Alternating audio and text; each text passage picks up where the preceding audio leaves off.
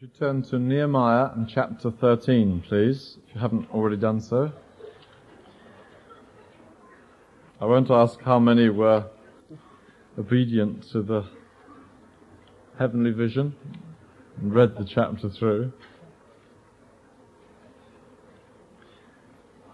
But I think what we'll do, because we're rather fighting time this evening, is uh, read the appropriate sections as we come to them rather than reading the whole chapter through now.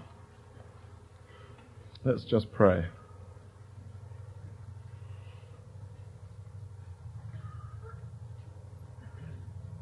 Father, we thank you for your purpose to teach us in your word. We thank you, O oh God, that we've been released to praise you, released from darkness and rebellion and blindness going our own ignorant way until by your wonderful grace you revealed Jesus to us and granted us repentance unto life. Oh Father, we thank you that you've brought us into an everlasting covenant relationship with you. We thank you that Lord you rejoice over us to do us good. We thank you Lord you've determined to Plant us in the land with all your heart and with all your soul. Now we ask in the name of Jesus that in this word tonight we shall be fortified and strengthened.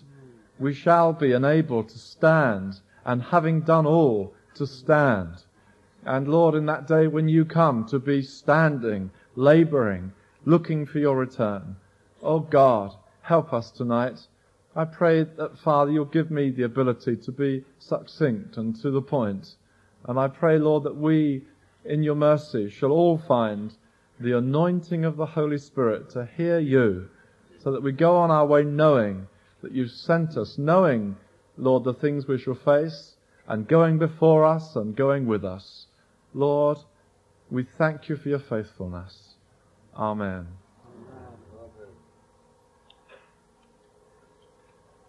Last evening, having seen something of the battle that's involved in restoring Zion, having seen how they had first of all to fight and build at the same time, we came on to see what were some of the significant features in establishing a community, of becoming a people.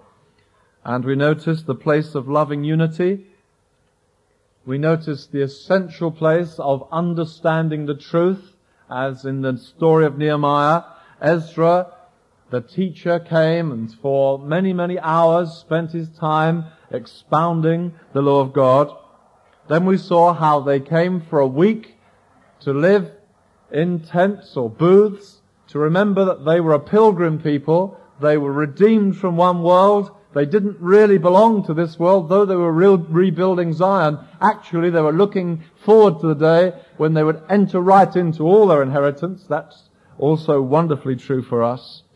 We saw their sense of history, which gave them roots and identity. And we saw at the very end that wonderful march of the two choirs as they went around on the walls, rejoicing that these Walls that apparently at the beginning looked as though they could never, never stand were now strong and standing secure, able to support marching, shouting, singing choirs and orchestras. And uh, on that wonderful note, uh, we closed last evening, eventually. There's a great temptation for a preacher to forget that after that it says Nehemiah 13. It would be lovely to stop at the end of chapter 12 at a Bible week and say, and so they had this great praise time and the choirs went out and hallelujah, that's the end of the Bible week. And as I looked at chapter 13, which seemed such an embarrassing anticlimax after chapter 12, I said, please Father, may I finish on chapter 12? and I felt quite clearly God said to me, no, you may not. Not only may you not finish on that note of glory and praise, uh, you must look at chapter 13 and faithfully concentrate on it on that last night. Because in the end, life is not Bible weeks. Life is not Feasts of Tabernacles, though in God's wonderful provision, He builds them into our life. It's God who ordained these three great festivals in the national Jewish year when they would come and be before God, like the Feast of Tabernacles. God built them in. God saw the need of such occasions, and in His mercy, He's giving us something of a taste of those kind of things here. But God knows, and we know, that the real crunch comes not while we're here with thousands singing and praising, being inspired by musicians and by the glorious presence of God, but the real crunch is where we are next Monday and where we are in all the following weeks as we go back into our normal real life situation. And chapter 13 is all about that. Really, we should test Bible weeks not by how exciting or glorious or anointed they were. The only true test of a Bible week really is how much was my life changed there? That's the only truly valuable way of testing it. How much was my life changed? Can I really point to 1983 and say, my life was changed? I thank God for the number of people, right up to recent days, even here, who said that last week, last year, at the Downs Bible Week 82, their lives were dramatically changed. They've not looked back. God did a wonderful thing in their lives and it, it went into a new dimension. I thank God for that. That's the real test. And not only individual lives, but also because we so encourage you to come in church camps and not come as just individuals, but come as bodies, that we long also that whole churches should say the whole church was changed.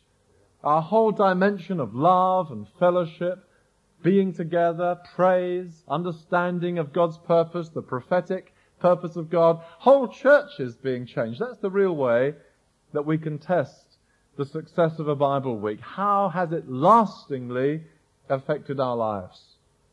And certainly, we understand that when we go down from a Bible week, there are all kinds of challenges to our lives. And chapter 13 of Nehemiah is all about such things. We find that Nehemiah returned to Babylon. And then after a period of time which isn't absolutely clear, he came back to Jerusalem and he found some four areas where they had very sadly slipped back from the glory and the euphoria of those earlier days. And this last chapter and this last evening together must send us away with this serious warning that you can be full of joy, full of zeal, full of commitment in this tent, on this field and still go back and miss the way.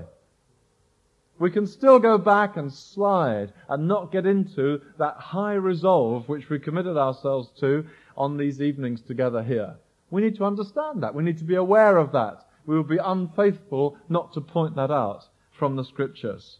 And so let's just look at the things which were encountered in the story and seek to learn the lessons. Verse 4 of Nehemiah 13, we read that Eliashib, the priest, who was appointed over the chambers of the house of our God, being related to Tobiah, had prepared a large room for him, where formerly they put the grain offerings, the frankincense, the utensils, and the tithes of grain, wine, and oil, prescribed for the Levites, the singers, and the gatekeepers, and the contributions for the priests. During all this time I was not in Jerusalem, for in the thirty second year of Artaxerxes, king of Babylon, I had gone to the king. After some time, however, I asked leave from the king, and I came to Jerusalem and learned about the evil that Eliashib had done for Tobiah by preparing a room for him in the courts of the house of God. And it was very displeasing to me. So I threw out all of Tobiah's household goods out of the room. Then I gave an order, and they cleansed the rooms, and I returned there the utensils of the house of God with the grain offerings and the frankincense. So here's the first little event. Nehemiah returns to find Tobiah is now in a house which should have, a room rather, which should have been used quite differently within the very house of God. And you remember Tobiah, I'm sure, from the story. He was the one who at the beginning said, even if a fox ran up, the whole thing would fall down. That's the same gentleman. He also sent letters, we read, to frighten Nehemiah. And we read also that some were bound by oath to him. He's been a constant thorn in the flesh of Nehemiah, and here he is right back into the center of the life of Zion, right back into the house of God. Now, what is the New Testament significance for us in this picture, particularly? As I was before God, I felt, Lord, what is it? Obviously, there are many ways we could interpret such a thing, that something being thrown out finds its way, its way back in. But I felt, Lord, what is it particularly that you would speak to us about concerning this in the Word? And I, I began to ask, what is it, Lord, that they found in the New Testament church like this? What did the Apostle Paul find that could be described in this kind of a way? That first of all was an enemy to the gospel perhaps mocking initially, but clearly an enemy, and then later on tried to oppose and then join in into the very life of the church. And I thought, Lord, what is it? What was, what fulfills that? And to me it's very clear. There's something that thoroughly fulfills that picture in the New Testament. Something that at first just mocked, later harshly opposed, ultimately tried to get right into the church life. Do you know what it was? Legalism. Let me explain what I mean. At first, the legalists, personified by the Pharisees, heard about this breakthrough, this glorious new gospel that was coming. John the Baptist, as that first restorer, burst on the scene, only to be defied by the legalists. They mocked him. They said, look, we're Abraham's sons. We're in charge around here. It's our land. We're true sons of Abraham. Then we find Jesus came upon the scene. And they were again encountering him.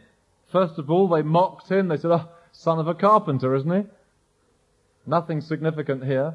None of the Pharisees are following him.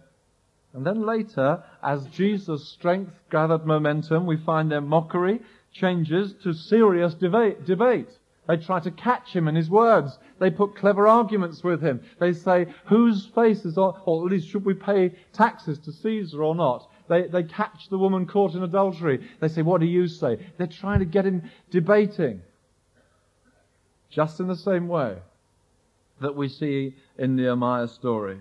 We see lies we see threats of murder. And they say, we are of Moses. They're the legalists, opposing. But then later we read many priests were converted. And then subsequently we read in Acts 21:20, thousands of the Jews have believed and they are zealous for the law. And they're zealous for the law. And what happened was this legalism, which first opposed the gospel, many later became converted and brought their legalism right on into the house of God. And what we find is towards the end of the book of Acts, there's the apostle Paul back at Jerusalem, and he's prevailed upon to shave his head, to take a vow, to go into the house of God. It means trouble for him from then on. He's trying to handle this thing that's found its way back in that should never have got in to the house of God. Legalism. It was an enemy and then it crept back into the house of God. If you look at the book of Galatians, which I asked you if you might read if you had time today, you'll have found terrific parallels. Perhaps you'd like to just turn to it even now. There, the apostle Paul planted a pure new church through the gospel. Later on, however, when he gets in touch with this church and hears news of it, he is appalled to hear that this gospel, planted on a pure foundation, has got legalism creeping right back into it again. And so he writes to them in this fashion. He says to them in Galatians chapter 3 verse 4, Did you suffer so many things in vain?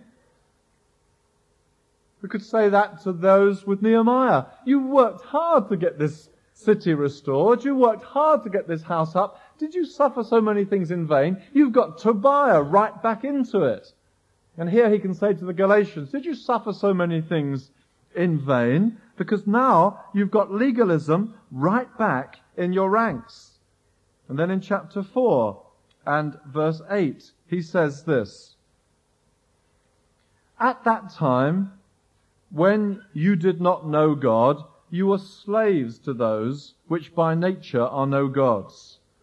But now that you have come to know God, or rather to be known by God, how is it that you turn back again to the weak and worthless elemental things to which you desire to be enslaved all over again? You observe days and months and seasons and years.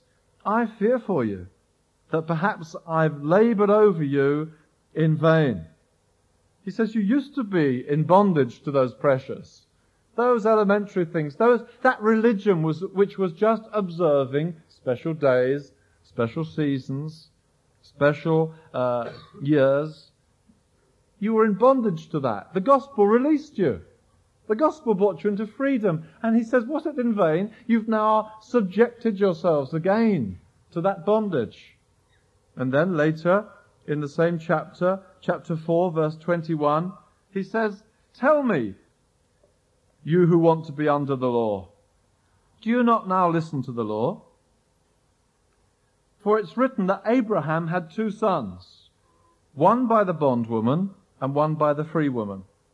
The son of the bondwoman was born according to the flesh, the son of the free woman through the promise. This contains an allegory. For these women are two covenants, one proceeding from Mount Sinai, bearing children who are slaves. She's Hagar. Now this Hagar is Mount Sinai in Arabia and corresponds to the present Jerusalem, for she is in slavery with her children. But the Jerusalem above is free. She's our mother. For it's written, Rejoice, barren woman who doesn't bear. Break forth and shout, you who are not in labor, for more are the children of the desolate than of the one who has a husband. Jew brethren, like Isaac, are children of promise.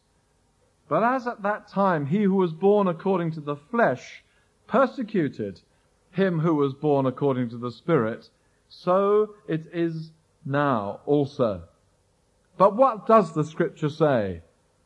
Cast out the bondwoman and her son, for the son of the bondwoman shall not be an heir with the son of the free woman. So then, brethren, we are not children of a bondwoman, but of a free woman. It is for freedom that Christ set us free.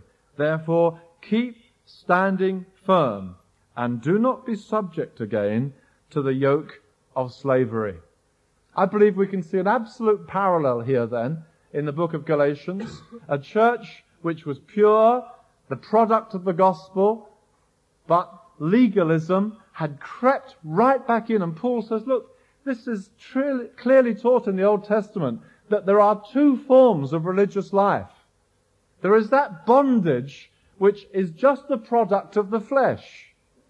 It's like Hagar, who was produced by Abraham through human endeavor, human effort. He says that's an image of the Jerusalem that's around now. It's all rules, regulations, observing certain things, wearing certain clothes, observing certain religious laws, imposing laws upon yourself and trying to obey them. He says that is Hagar. That's just the flesh. That's just the law. It will never, never produce what God's after. Then there is the other covenant, the Jerusalem that's from above. That's free. That's by faith. That's by the Holy Spirit. That is nothing to do with the law. And so we get this parallel. It says, cast out the bondwoman we find with Nehemiah as Tobiah who first threatened and brought some people into an oath of loyalty like some people are with the law and legalism. Ultimately, he creeps into the house of God and Nehemiah says, throw him out and his furniture. Now, beloved, as we go from this place, we've got to understand the difference of living in the Spirit or living under law. Many of us, on an occasion like this, make the tragic mistake because we've been so excited, we've been so challenged to go forward with God, we say, I will go forward. I will put my life on the line. I will mean business for God. I will do this and this and this. I'll, I'll put the alarm clock back half an hour. I will read the Bible more. I will witness. I'll do, and sometimes we, we get so serious, we, we write down all the things we are going to do. And without realizing it, the thing we are doing is imposing law upon ourselves. And after a little while, that law, instead of releasing us into life, becomes condemnatory. It just comes down upon us and condemns us and makes us feel so unworthy because we've forgotten how we reign in life. We reign in life through the abundance of grace. The free gift of righteousness, not through heavy laws which we impose upon ourselves. Now what happens when we impose laws upon ourselves? It's like putting a, a resolution upon ourselves. I'm reminded of a, a dear friend of mine who's not sitting far away from me, leads the worship quite often here. Um, he said to a group of ministers back in the springtime, one morning, he said as he sat down, about 15 of us there, he said, uh, I have established a new routine in my life. And uh, we said, oh yes, Dave, what's that? He said, um, uh, well, I get up at, I've forgotten what the hour was now, and uh, I go jogging here and I do this and do that, and it was quite very impressive. We were all impressed, weren't we? Um, some remember being impressed. And uh, as he told us about this new routine, and we didn't meet the week after, and then we met the week after that. And one or two rather cheeky people, I think, came prepared, actually. And uh, as we sat there quietly, they said, um, uh, Dave, how's the new routine going? So uh, Dave's shoes became quite interesting, and uh,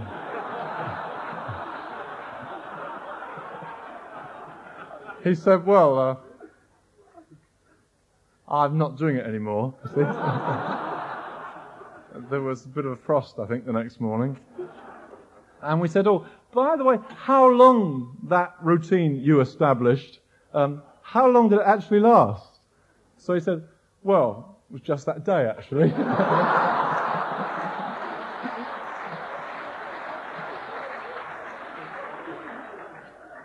now, I don't say that just for fun for Dave. I'd love to. Uh,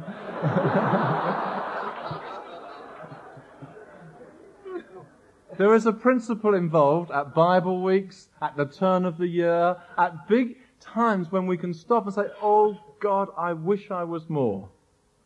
I wish I was making more progress.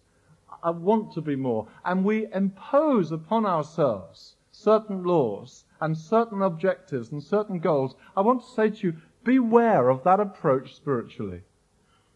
Beware of it because of the danger that after a little while that desire, you see, these people, they covenanted actually. They put themselves under oath. If you read the whole of Nehemiah, you would find it. That they would do this and they would do that and they would do the other thing. And every oath they declared by chapter 13 is condemning them. Because they're saying, we will do it. We will obey the law. We will, no, no, that isn't the way you reign in life. It isn't what you do, it's what you receive.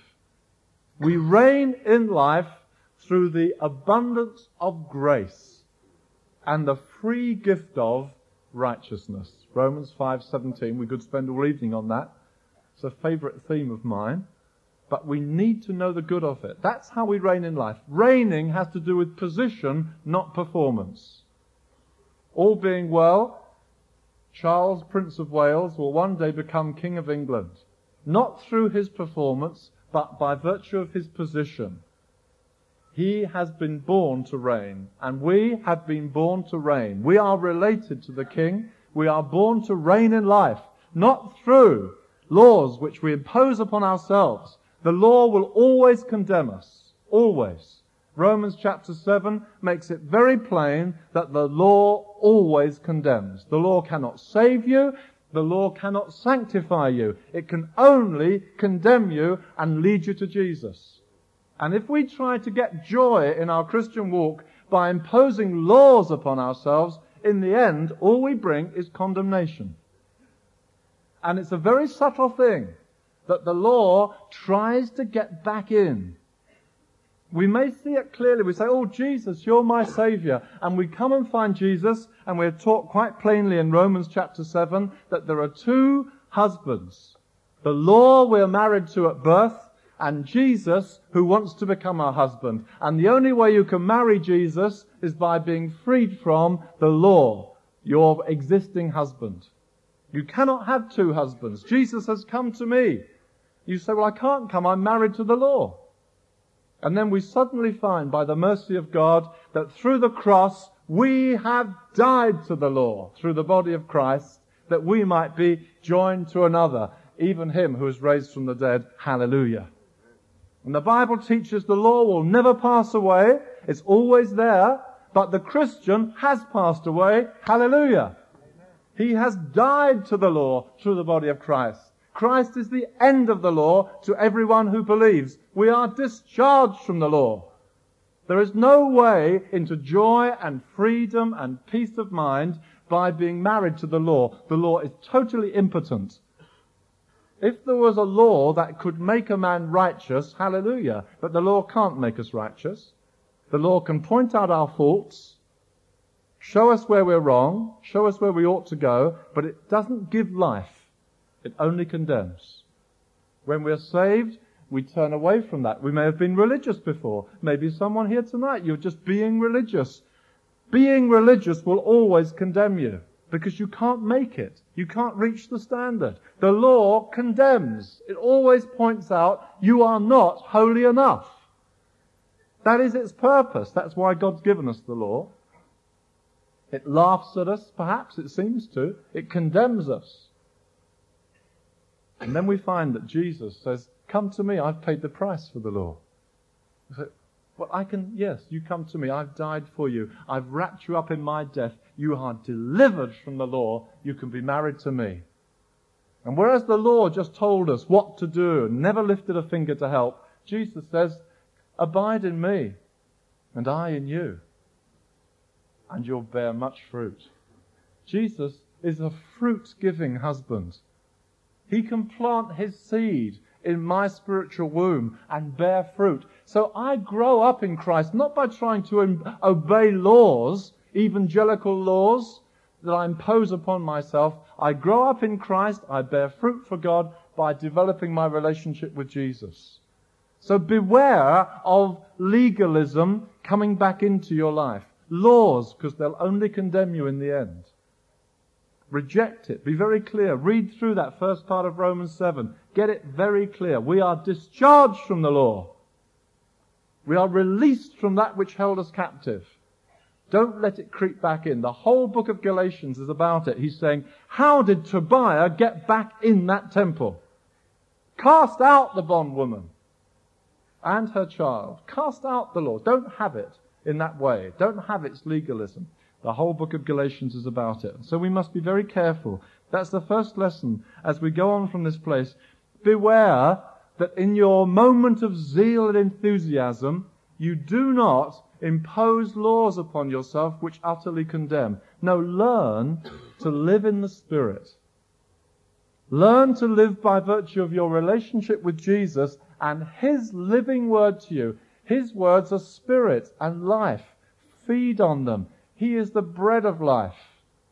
He is food for your soul. His word brings forth faith, produces. The whole thing is wrapped up in listening to Jesus, getting to know Jesus, obeying Jesus, loving Jesus. You'll bear fruit then. The law will always condemn you. So that's the first thing. Tobiah had crept back in, just like the law crept back in at Galatians and it has to be thrown out. Legalism always kills. Always. The letter kills. The spirit gives life. You cannot get a greater contrast of results. The letter kills. The spirit gives life. Don't impose letter upon yourself. in the wrong kind of way. So that's the first thing that we see here. They had to beware of that. I want to ask you, beware of that. Live in the Spirit. Don't live under law. The second uh, development we find is in verse 10, and they're very varied here tonight.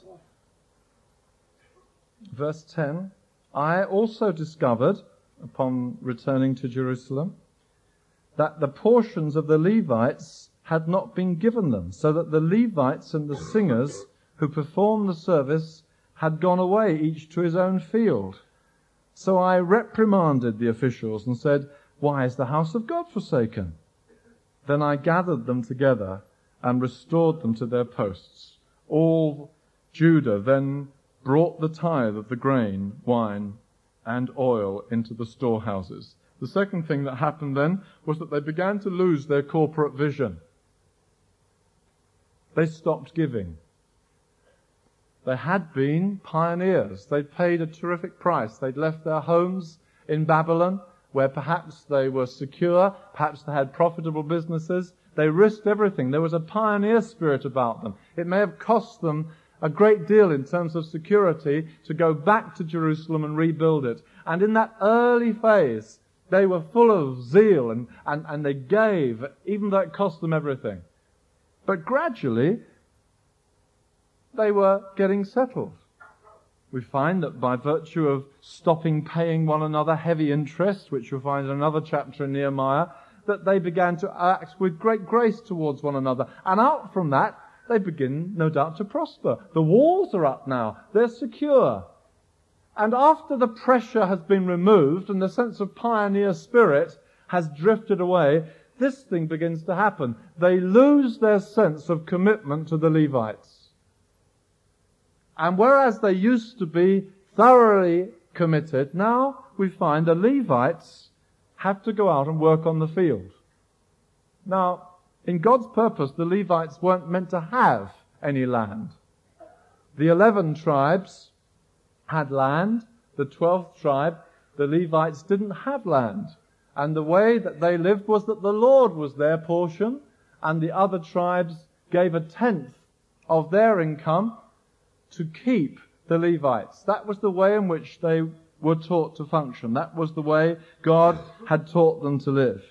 And so, as each tribe gave a tenth, the eleven tribes gave a tenth, it meant that the Levites had just over the average of everybody else. As eleven tribes gave a tenth each. I want us to see here that there's a principle involved. We are not under law, we've just said. We're not under the Old Testament law, but nor was Abraham when he gave a tithe and nor was Jacob. God gave him no instruction, but Jacob also gave a tithe. And there is a principle there in the Old Testament which isn't legal. Abraham and Jacob preceding the law and yet still doing this, which I believe we need to observe. We need to simply see there's a principle here that our finances often reflect the wholeheartedness of our commitment. And we need to see that where our treasure is, there is our heart also. And God wants us to be faithful in our giving. See, money is quite a danger area. And we need to find that our faithfulness to God is being reflected in material responsibility. In other words, the Bible says more about hard cash than any other religious book. Other religious books are very often very airy fairy and about philosophies and thoughts. Jesus speaks about real life. And he says the love of money, the Bible tells us the love of money is the root of all evil. The Bible speaks to real people in the real 20th century and it says if you cannot come to the place where you're honoring God with your giving, there is something wrong with your faith and your love and your sense of commitment to the work of God. And it began to give out here. It stopped functioning. Some of us say, well, I can't afford to give at the moment. Well, that means that we are not in faith. That means we are not observing these principles. God wants us to learn to give. If our supply is running out, I read somewhere once someone said, if your supply is running low, look around for something to give away. Because God has given a wonderful principle. Give and it shall be given to you. Pressed down, shaken together, and running over shall be given to you. That is the word of God. There is him that scattereth and yet increaseth. And there is him that holds, but it tends to poverty. We've got to be those who are generous givers. And I don't mean just sending it here, there, and everywhere. One of the expressions, I believe, of what God is doing in His church today is being committed definitely to our local body. We thank God for money given over and above in places like this. We want to give out in many things we've set before you evening by evening. But we're not hoping to take from you your committed regular giving to your local church. Because that's your chief responsibility. I believe that we need to be educated about that, that our chief responsibility to give is back to the home base, not to send it off to this situation and that situation. If you've got a godly leadership, trust them to focus it around the world. But you show your committed faithfulness to your local work by giving systematically and clearly there. I don't want to labor this. I believe that in the main, God is teaching us this thing more and more but simply to say, in faithfulness to the Word of God, this is one of the areas they failed in. Are you keeping your pastors properly? Are they on a correct wage? It says here, in this Old Testament style, that they had just over the average of the income of the others. In other words, with the extra expenses that a minister has, he probably works out about level when he's paid his extra expenses.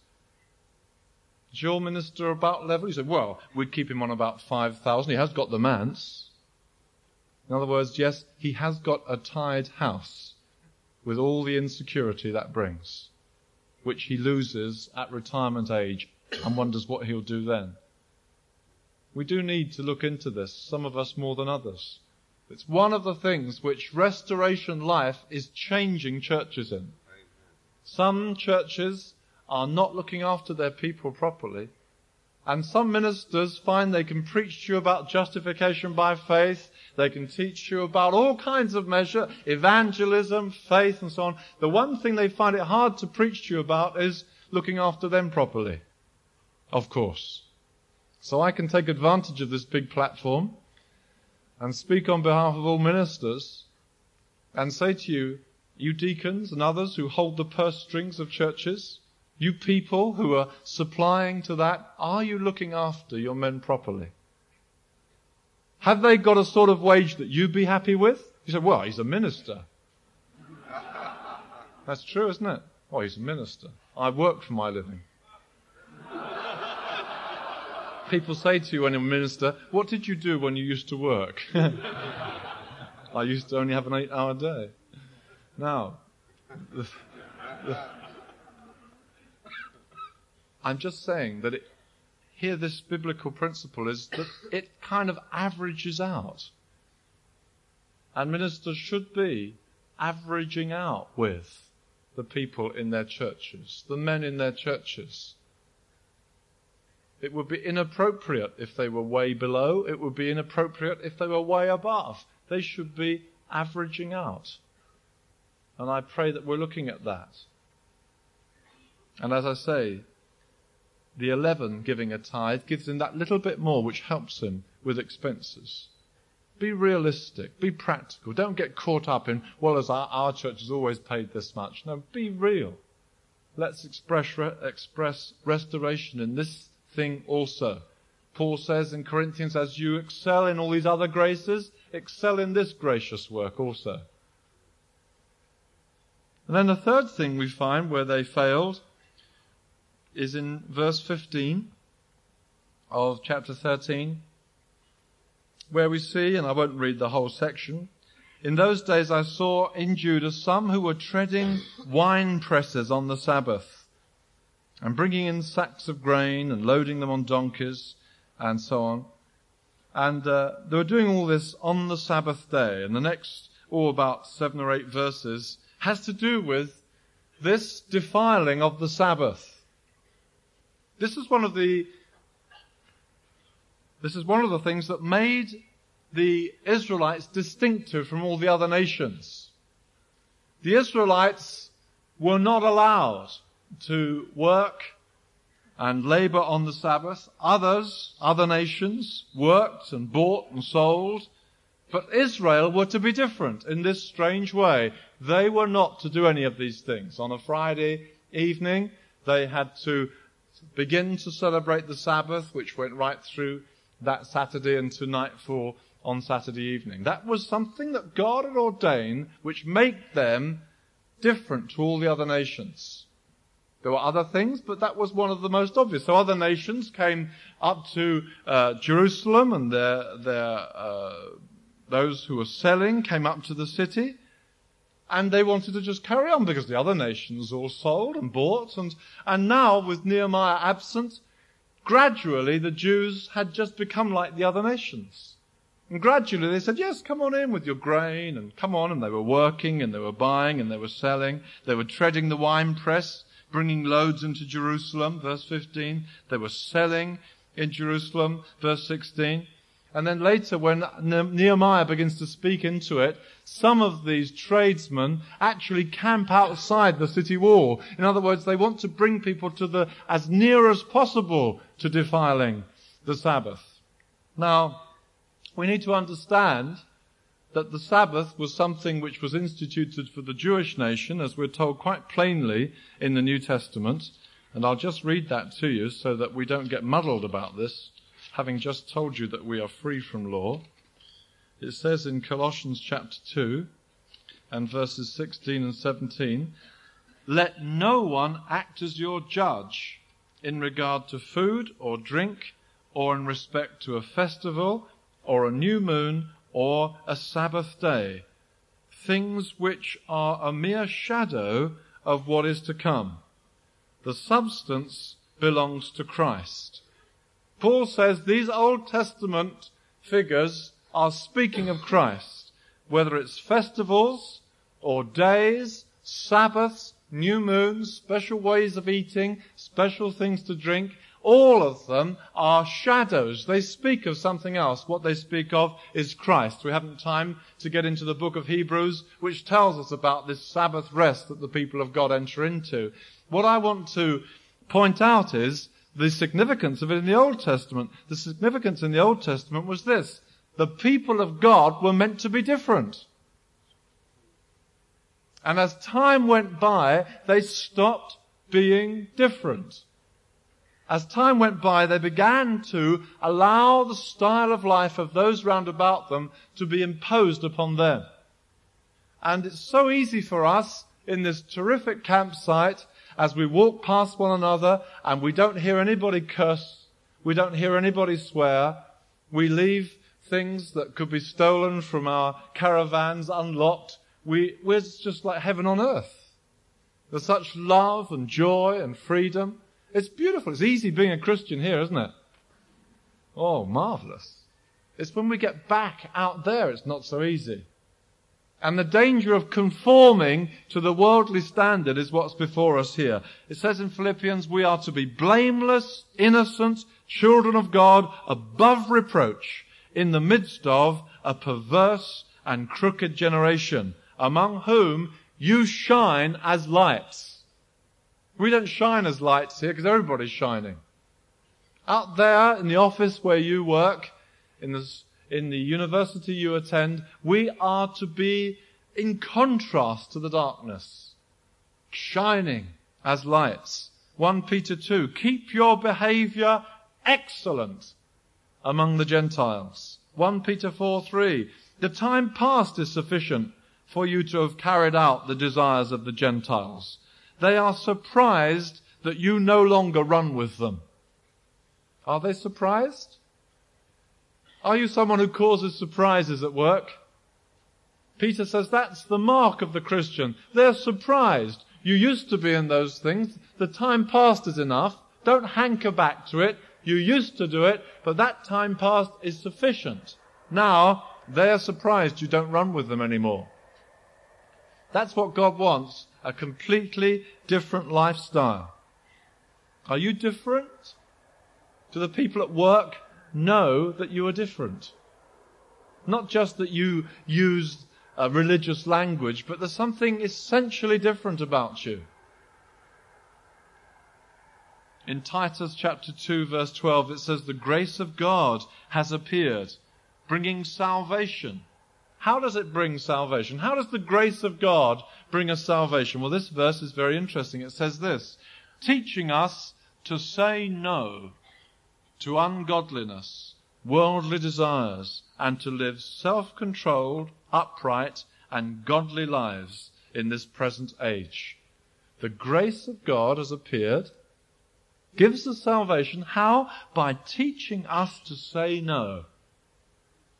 Because the rest of the world is crooked and going that way, and we are going in the opposite direction. So the grace of God, not the laws, not legal bondage says, I'm a Christian, I can't do that. No, the grace of God is instructing me, saving me. How's it saving me? It's teaching me to say no. We often have to say no because the drift is the other way. And when we get back into the world, young people in here, you will demonstrate the grace of God often simply by saying no. That is the grace of God. The grace of God has appeared, saving us. How? Teaching us to say no. Do you say no when you should?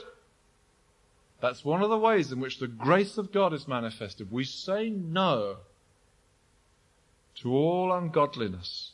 And here these Jews who originally were so zealous to get the walls up, so keen to get the walls up, march round them singing tremendous choir, crash bang, and yet when Nehemiah went away, they said, oh, come on in. All that labour to get the wall up, all so futile because they allowed people still to come in. They opened gates to things they should never open their gates to. Beloved, beware. We're living in wicked, wicked days. The grace of God teaches us to say no. We had a memorable night here last year when we spoke about the whole area of physical uncleanness. I do pray that those hundreds who stood up to say that they'd really fallen in that area have proven the grace of God this year. The grace of God has instructed us to say no and to stay pure. We will never see revival until that becomes the norm. But we as a people are being instructed to say these walls are up here to make a difference. And we've all got to do it. Beloved, let's be careful. This man Eliashib, who let Tobiah back in, is very interesting. It says of him earlier in the book, he didn't build opposite his house. He built one of the gates. And even the gate he built with, it doesn't say he built with, with the bars and the bolts of others. It says they, they put up the gate with the bars and the bolts. Eliashib didn't do that. He just built the gate and he didn't build opposite his house.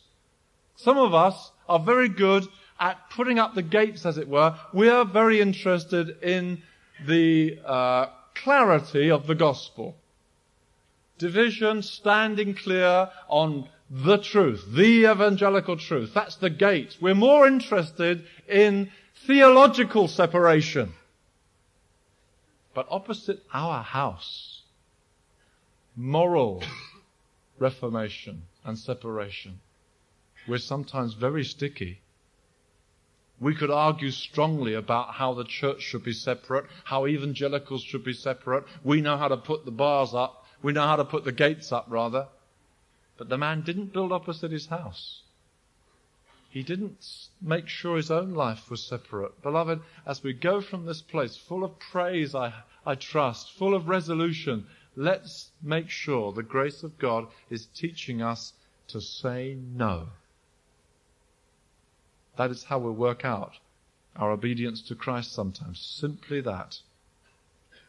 And then just to mention that it wasn't just the Sabbath, but also we read in verse 23 to the end how they had actually become married, some of them, to the people of the other nations, which was completely, completely cutting across the commitment that they'd made. The whole purpose of the walls going up to speak of their being different with the other nations. Some of them had even become married, and some of them have become married to the relations of Sanballat, if you read in verse 28.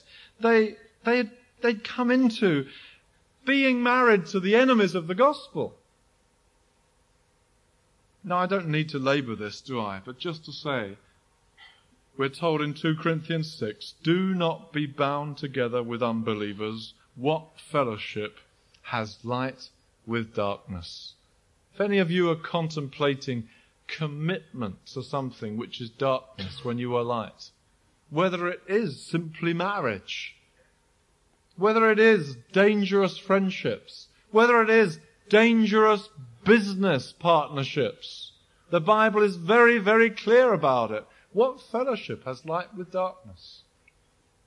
There has to be that clarity, that distinction, that saying, well, I'm going to live for Jesus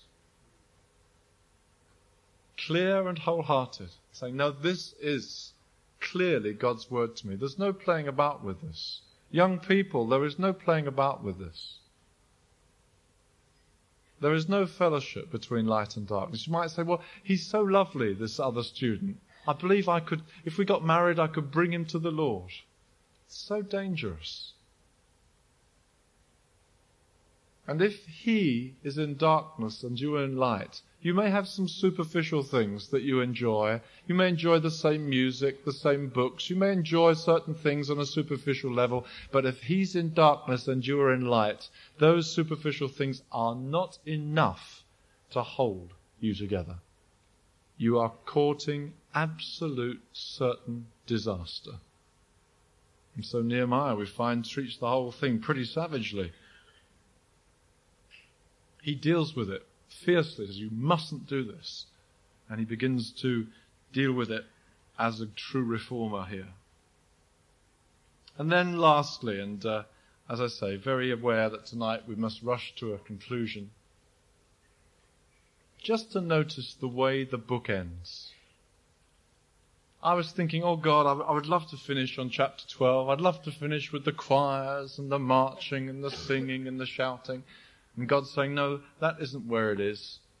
That's lovely. That's real. You've got to bring that into your church life. But I want you to understand this. You're going to go back into that real world. You're going to be tempted in all kinds of ways to get it wrong. You'll need to be continually arresting that drift, making sure you're walking with Jesus day after day, putting to death the deeds of the flesh, learning to live by faith in the Spirit. You've got to press on. That's what we're all on about.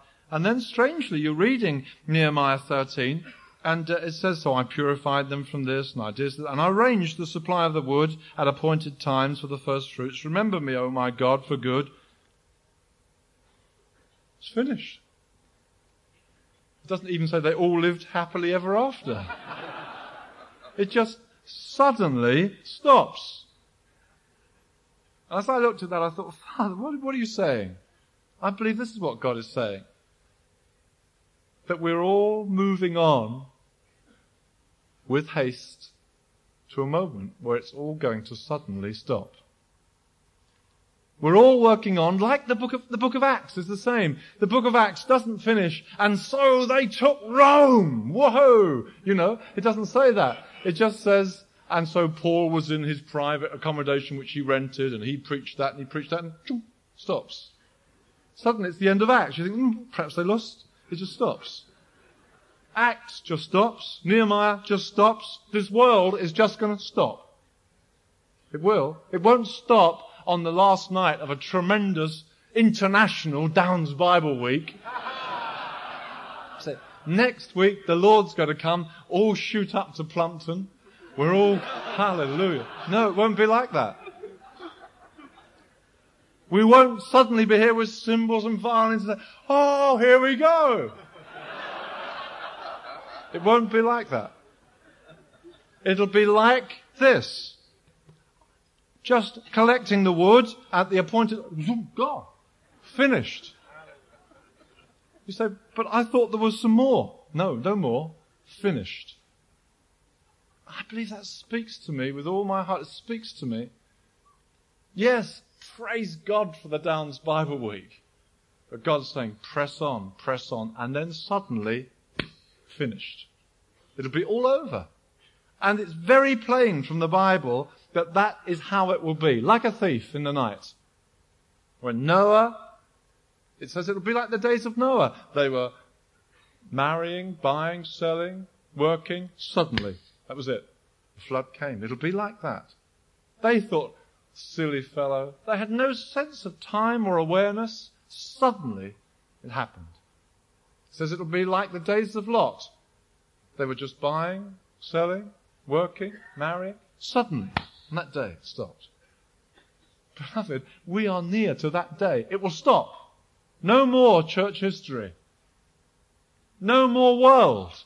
No more of this time, the end of this present age, gone. Just like that. Finished.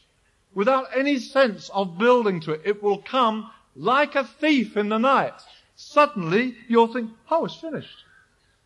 It will really be like that. Finished. No sense of occasion. No sense of build up. Finished. You look at Matthew and chapter 24, and with this we close. Matthew chapter 24, verse 43. Verse 42, therefore be on the alert, for you do not know which day your Lord is coming. But be sure of this, that if the head of the house had known at what time of the night the thief was coming, he would have been on the alert and would not have allowed his house to be broken into. For this reason, you, be ready too. For the Son of Man is coming at an hour when you do not think he will. Who then is the faithful and sensible slave whom his master put in charge of his household to give them their food at the proper time? Blessed is that slave whom his master finds so doing when he comes. Truly I say to you, that he will put him in charge of all his possessions. Really, if we knew that the Lord was coming next week, it ought to be that our lives, you say, well, what would you do? You would say, well, I'd do what I was going to do anyway. Because we are constantly seeking to live in the light of that. That He will come any time. That the story will suddenly finish. At, at some stage, God knows when, when the last of the redeemed is redeemed, is brought in, born of God, God will say, enough, I've waited long enough, that's the end. Usher in new heaven, new earth. And some people will be halfway through a step. Some people will be preparing for an examination. Some people will be looking forward to their wedding day. Some will be longing for their first child. Some will be so thrilled that their daughter's going to get married. There are all sorts of things. That holiday we've been saving for for ages. We're going to have it. It won't happen. Those things we set all our hopes on. It's suddenly refinished. That's why we have to remember that Feast of Tabernacles. We live in that sense of, Lord, you could blow the whole thing down any night. The tent could go. This whole world, just like a tent, just wrap it up. Any time. Any time. That's why it is so foolish to live for this world. It's so foolish to get caught up in something that's transient because any time it can just stop. It doesn't seem to have any rhyme or reason it will stop. And that's how the, the end of this world and all its history will be. It will suddenly stop. Like a thief in the night. Just happen. God wants us to live in the light of that. Nehemiah went away, and when he came back, he found things weren't all as they should be. Jesus told many parables about men who gave responsibility, talent, ability, went away, and then came back. Jesus has given us life, responsibility. He's gone to glory. He's coming soon. He's coming soon. He's doing glorious things all around the world in these days. He's pouring out His Spirit. He's preparing the church for the last outpouring He's getting us ready. He's teaching us about discipling so that when the harvest pours in, we know how to care for them. They won't have to sit in stodgy meetings. They'll find something real and alive they can relate to. All this preparation, all this restoration, it's all to the whole purpose of a huge harvest and then the Lord will come. But we won't be conscious of it as a big Bible week. It'll just be press on, press on, press on. Suddenly, God alone knows when the last one's saved. There won't be some huge shout. Have you heard the last one got saved? It was in Afghanistan. No, we won't know. We won't know. God will say, last one in. That's enough. I've had enough of sin, sorrow, rebellion. I've had enough. God is so patient and gracious and merciful and has waited centuries. But when that last one comes, he'll say, enough. And we won't know who or where, but God will. And suddenly the story's finished and we shall be ushered into a new heaven and a new earth where righteousness dwells. And those who are faithful, those who are laboring faithfully, what does he say? I set you over these things. I give you responsibility. You were faithful when he came. Those whom the, fast, the master finds working in that way, truly, he will put them in charge of all his possessions, whatever that means. Come, sit with me on my throne. Cities, responsibility to work for Jesus. Hallelujah. God's met with us this week in so many ways. He's shown us our need of faith. He's shown us our need to abandon the fig leaves, hiding behind religion. He's powerfully challenged us that he's looking for captains of fifties and hundreds, thousands. He's looking for progress. He's shown us Zion in ruins. Let's find zeal to put it up. He's shown us it's a battle or we've got many enemies. He's shown us what it is to be a community. And he's shown us this, that it doesn't finish up in the great praise times, though I trust we're going to enter into such a time right now. But we're going to go from this place, you and I, and this meeting, this number of people will never meet like this again. This is a unique meeting as everyone like this is. This same number of people will never gather like this. But we go in the light of what we've heard this week. We go out into that world, and God is looking for us to be absolutely true. That the reason we put the walls up wasn't just that we got excited about it. We wanted to be clear for God.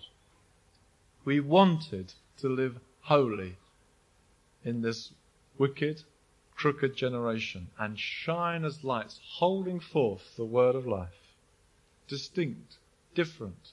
Not legal, but loving Jesus. But different. Not getting married to this world, different. Ready for his coming. Let's pray.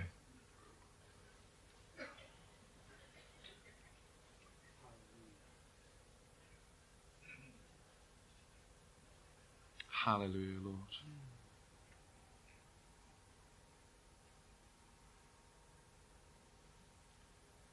O Lamb of God, you take away our sin. You clothe us now in robes of righteousness.